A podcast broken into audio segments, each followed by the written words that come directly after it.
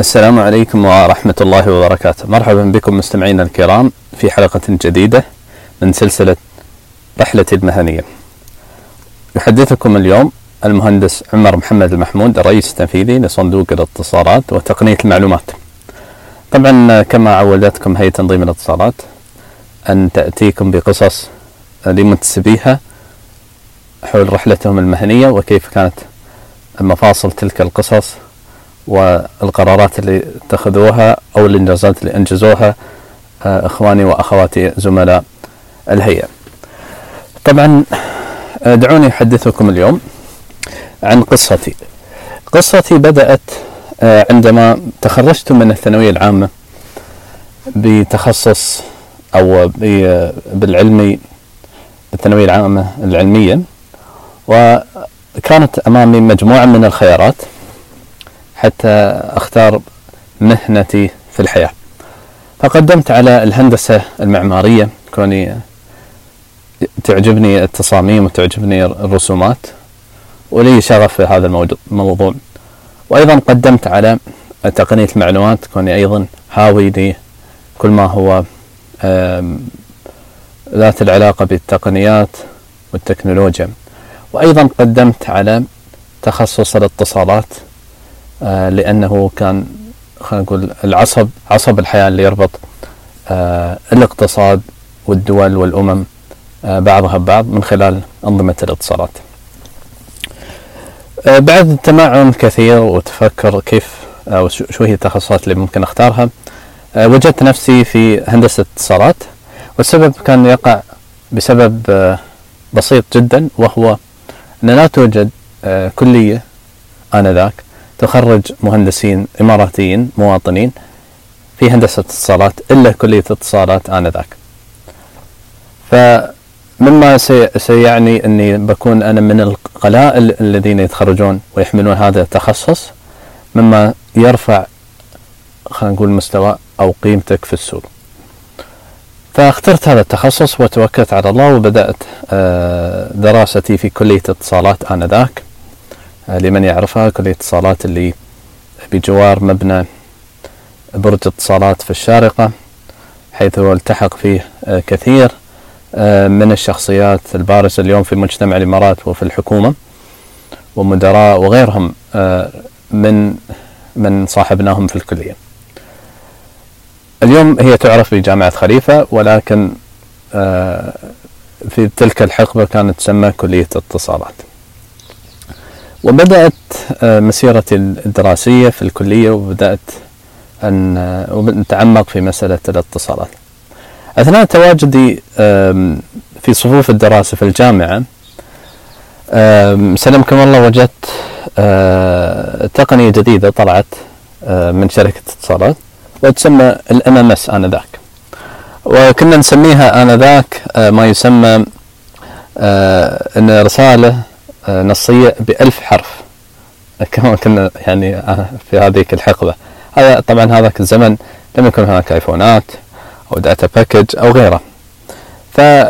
فأكبرت صراحة هذه التقنية، وأعجبت صراحة كيف أنه ممكن أن وأنا كطالب كيف ممكن أستخدمها مع زملائي من الشباب في الكلية ونشوف شو اللي ممكن نسويه. انطلقت في البيت أكتب مقالات من خلال الهاتف اللي أمامي، هاتف غير ذكي، وأدون فيه مقالات وأنشرها على صاحبي اللي هم 4 و3 اللي كنت معاهم في الكلية. ومقالات عامة مثلا قصة أو معلومة فائدة، ولكن أكثر عن رسالة نصية. فكان الشباب آنذاك بدأوا يعني في مسألة ينتشر الخبر هذا بين أوساط الشباب اللي في الكلية، وبدأ يتوافد علي الكثير من الناس اللي يقول نريد أن نشترك معاك أو نريد أن ترسلنا هذه الرسائل المقالات المطولة كنشرة طلابية أسبوعيا. اللي وجدت أن طبعا هناك تكلفة إضافية، فبدأت أنا بشكل تدريجي أن أقوم في هذا الكلام ك 2003 2004 اقتنيت أجهزة ونظام في البيت بحيث أن أستطيع أني أبث هذه الرسائل بشكل آلي وبشكل إلكتروني، وركبت هذا الجهاز في البيت. ثم فذكرت لمن طلب أن أراد أن يلتحق أو يشترك في هذه الخدمة أن ما عليه إلا أن يدفع 5 دراهم. فهذه كانت أول، خلينا نقول، مسيرتي المهنية، أني أستلم أموال كخدمة أو كتجارة من حولي من الطلبة. فبدأ الخبر ينتشر وبدأ المحتوى يعني يتطور، حتى هناك غلاف يأتي في تلك الرسائل، وأيضا مقدمة صوتية تسرد لك في هذا العدد سوف تستمع لقصة كذا، في هذا العدد سوف تقرأ الفائدة الفلانية في الأكل أو في الطب إلى آخره من المحتويات. فبدأت تنتشر هذه الخدمة، وأنا كوني طالب وبدأت تبيع، يعني إن صح التعبير، لكن بتكلفة الرسائل نفسها. فبدأ الموضوع ينتشر خارج حرم الجامعة وينتشر في أوساط وناس ما أعرفهم أو خارج جامعتنا. فكيف صار موضوع تداول الأموال عن بعد؟ كان بكل بساطة كنت أطلب أن ما عليهم إلا أن يرسلوا الرقم 16 رقم لبطاقة الرصيد، وإذا استلمتها عبر رسالة نصية أدون في سجل إلكتروني يولد قائمة المشتركين، الاشتراك صاحب الرقم الفلاني، اشتراك يبدأ من كذا وينتهي بكذا، ورصيده كذا. فبهالطريقة كنت أتداول أموال من خلال 16 رقم لبطاقة الرصيد، وكنت أعبي الرسالة اللي أنا أرسل، أو خلينا نقول أعبي الرقم اللي أرسل إليه من خلال هذه الأرقام 16 اللي تصل من ناس من حول الإمارات. وبدأت بهالطريقة. ثم أتيت لعام التخرج. طبعا عام التخرج كان صعب، فكل الطلبة كان في بعد السنة الرابعة لابد أن يختارون مشروع تخرج، والغالب من الطلبة اللي في الهندسة يعني خذوا اللي هو أن يقدمون رسالة نظرية، وقليل يعني يمكن كنا احنا يمكن 2 بس اللي قرروا أن يأخذون مشروع تخرج بهاردوير، يعني مثل ما يسمونه. فبقيت لا، أنا فوقها، يعني باخذ اللي أصعب. فأخذت والله المشروع التخرج اللي فيه هاردوير. دائما كان طلاب يتفادون هذه المشاريع، السبب أن إذا ما اشتغلت في آخر السنة أنت ممكن قد تفقد نصف العلامة، وخاصة أنهم أول مرة يعني يجربون مشروع التخرج هو ختام الموضوع، يعني إذا ما أصاب. أما الدراسة النظرية فهي تقديرية، ممكن يعطونك درجة بالكلام اللي تكتبه، لكن إذا النظام ما اشتغل فقط ما يقارب يمكن النصف، ويبقى النصف الآخر يقيم عليه، يعني درجته قد تكون قليلة.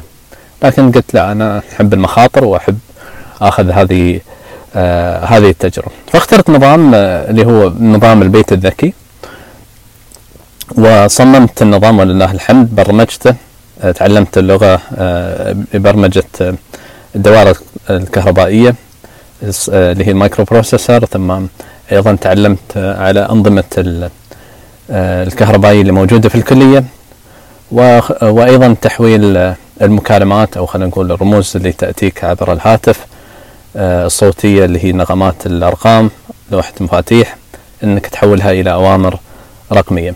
فكان نظام اللي صممته برمجته هو نظام للتحكم بالأدوات اللي في البيت أو الأدوات المنزلية من خلال الاتصال في البيت. فتتصل بالبيت يرد عليك النظام يقول لك مرحبا بك، في النظام يرجى إدخال الرقم السري، يدخل الرقم السري، يقول لك تم قبول الرمز، يرجى الاختيار من 1 إلى 5، 1 للإنارة، 2 للمكيفات، 3 للأبواب، وإلى آخره. تضغط 1 يقول لك الإنارة حاليا مطفية، فتضغط 1 يقول لك اضغط نجمة يعني إنك تفتح المصابيح، اضغط مربع عشان تطفيها.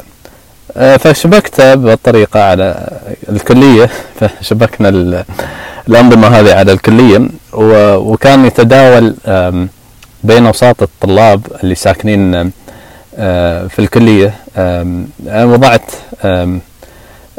مثل شبكت المشروع هذا للتخرج، شبكته على سلمكم الله إحدى المختبرات هذه كانت مقابل السكن داخل للطلبة، وداول الطلاب بالرقم السري والرقم الأرضي اللي كان مشبوك عليه الدائرة هذه أو النظام الذكي اللي سويته. فكان يشغلون كون المخفي وفي الليل، يعني فما تشوف شيء داخل المختبر، لكن من تفتح الليت تظهر يعني ملامح المختبر. فكان دائما تلاحظ يعني اللي ساكن هناك ويذكر تلك الأيام يشوف ان الليت يفتح ويغلق يفتح ويغلق. هو ليش؟ لأن الطلاب ياسين يجربون. عموما الله الحمد تخرجت يعني الحمد لله من الكلية، ولكن وقفت في هاي اللحظة قلت إذا استطيع أني أنا أصمم مثل هاي الأنظمة، فتخيل وما سبق من مشروع اللي هو خدمات هذه الرسائل الوسائط اللي الMMS، وهذا النجاح اللي حققته سواء كان مشروع تخرج أو مشروع هاك التجاري اللي سويته، قلت ما ينقصني شيء. ففكرت مليا أني بدال ما ألتحق بكلية أو عفوا مؤسسة الاتصالات، فكرت أني أتقدم لأخذ التمويل وإنشاء مؤسسة رائدة إماراتية في هذا. شكرا مستمعينا الكرام على حسن الاستماع، ولا يسعني إلا في ختام الحلقة الأولى أن نشكركم، على أمل اللقاء بكم في الحلقة القادمة، والسلام عليكم ورحمة الله وبركاته.